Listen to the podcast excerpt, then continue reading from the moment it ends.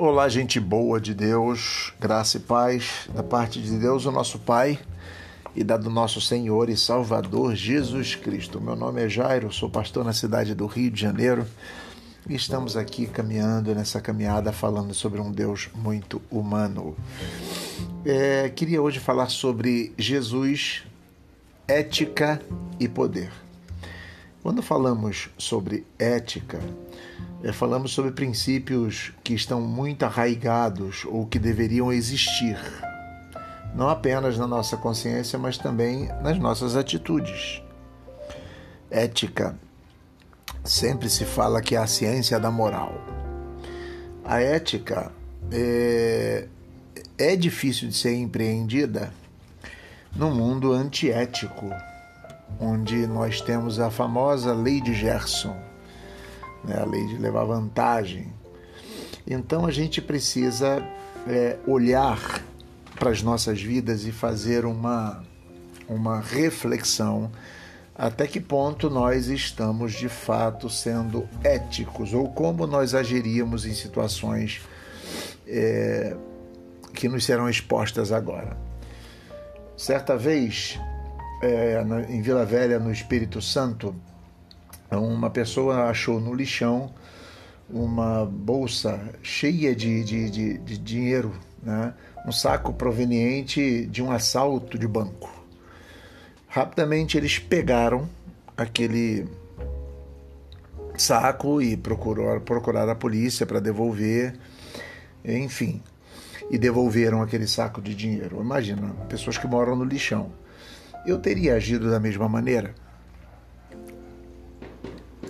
Tem uma outra situação muito interessante quando o presidente Lula homenageou no Planalto um faxineiro do aeroporto de Brasília.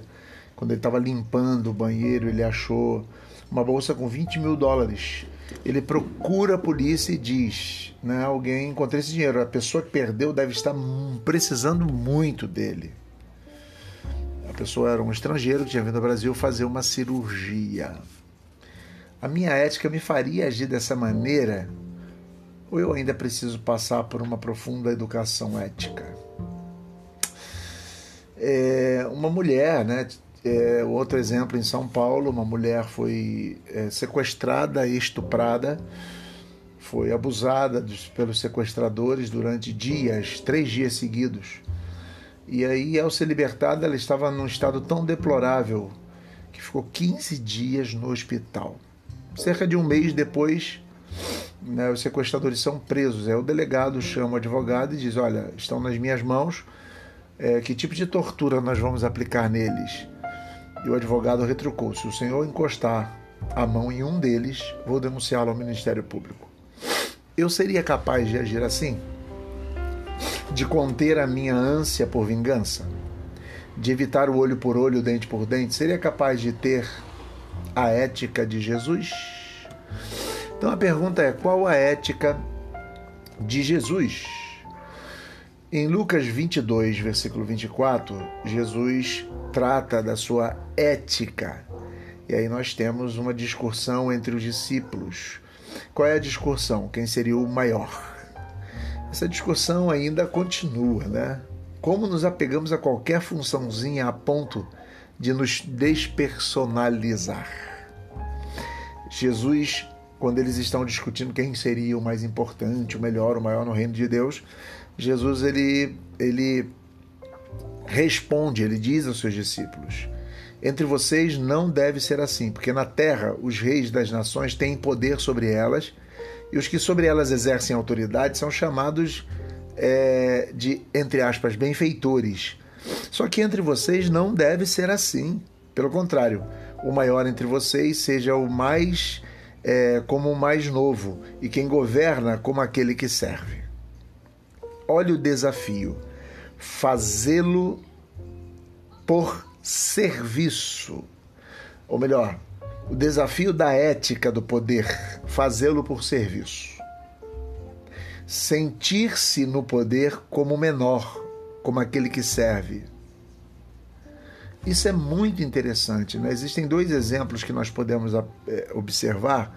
Um é de São Francisco de Assis, que é fundador da Ordem dos Franciscanos e que nem padre queria ser. Temos outro exemplo, né? e aí é um exemplo que muitos podem achar até controverso, mas é um exemplo de ética. Che Guevara, che Guevara Ernesto Che Guevara, ele arriscou sua vida numa guerrilha de Cuba, é, chega ao poder, foi ministro duas vezes, abandona tudo, anonimamente se mete nas selvas do Congo e da Bolívia, morre escorraçado, faminto, esfarrapado, lutando por ideal. Quando se tem ética, o ideal que se defende é mais importante do que a própria vida. Esse é o critério fundamental da ética: dar a vida por aquilo que se crê. Tem uma passagem de João 13, no versículo 4, onde Jesus se levanta da mesa, tira o manto, pega uma toalha, arremessou na cintura, coloca água na bacia e começou a lavar os pés dos discípulos. E Pedro diz: Olha, não, o senhor não vai lavar meus pés, não é possível. E ele diz: Se eu não lavar os seus pés, você não tem parte comigo. E aí Pedro diz: então lava logo o corpo inteiro, lava logo a cabeça, né? Perceba, Jesus se colocou no lugar do servo, daquele que se humilha, que se abaixa, que não se envergonha de servir ao próximo, fez do poder uma forma de serviço e testemunhou na coerência ética, aceitando inclusive a morte de cruz. Isso é muito interessante, né? Jesus é, só tem parte com Jesus aquele a quem ele estiver disposto a servir. Isso é o que Jesus está ensinando a todo líder, a todos nós.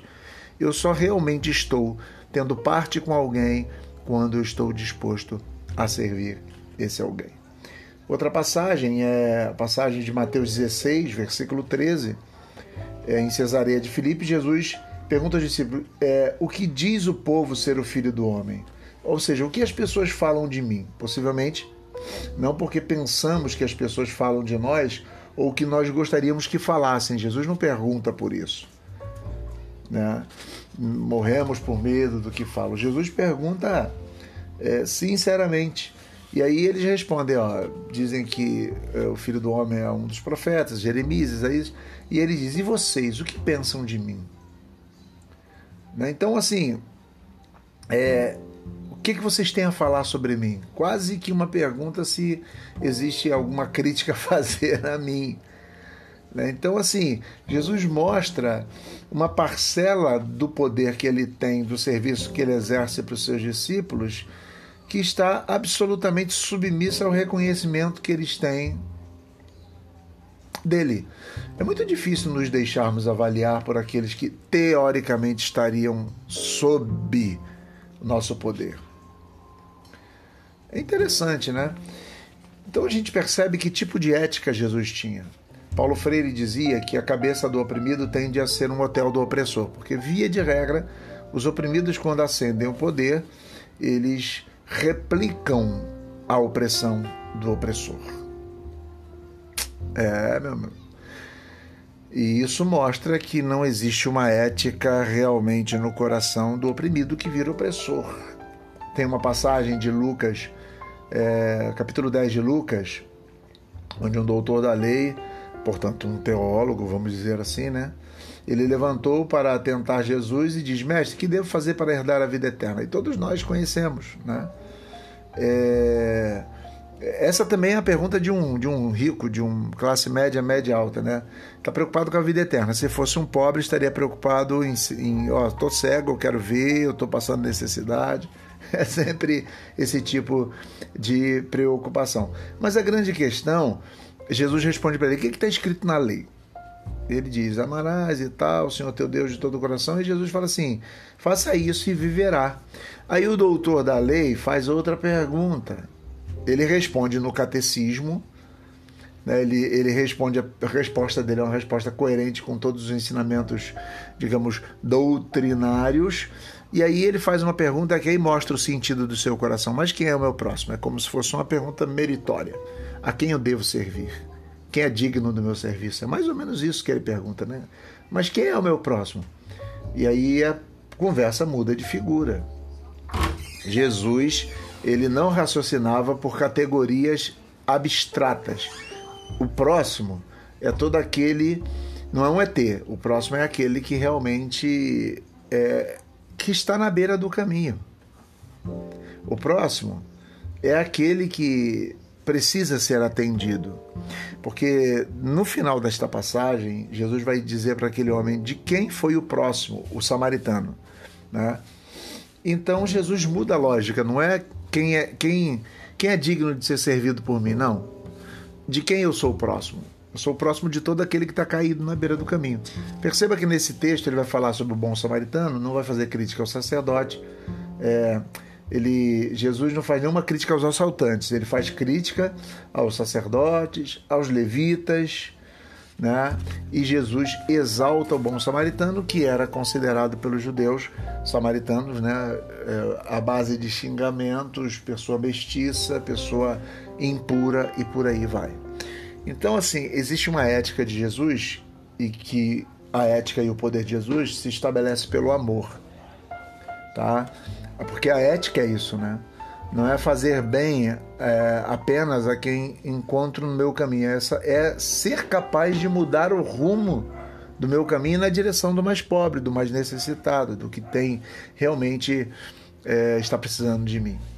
Tá? Conversão não é uma questão de sentimento, é uma questão de sentido. É, é uma categoria de trânsito, né?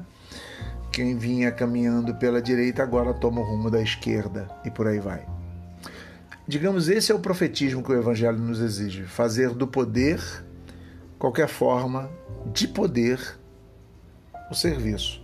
Essa é a ética e o poder de Jesus.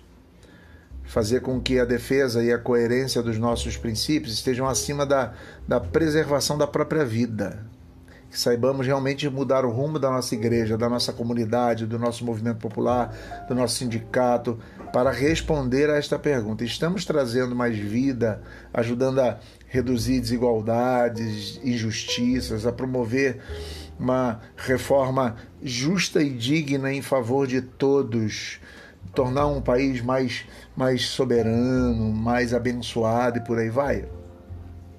Então é preciso que tenhamos a ética e que usemos o poder da forma que Jesus fez. É preciso é, que nós façamos uma avaliação. Eu acho que o áudio já está ficando muito grande. Eu queria deixar com você essa palavra, tá bom? E semana que vem, se Deus quiser, nós voltamos. Fique com essa reflexão em nome de Jesus.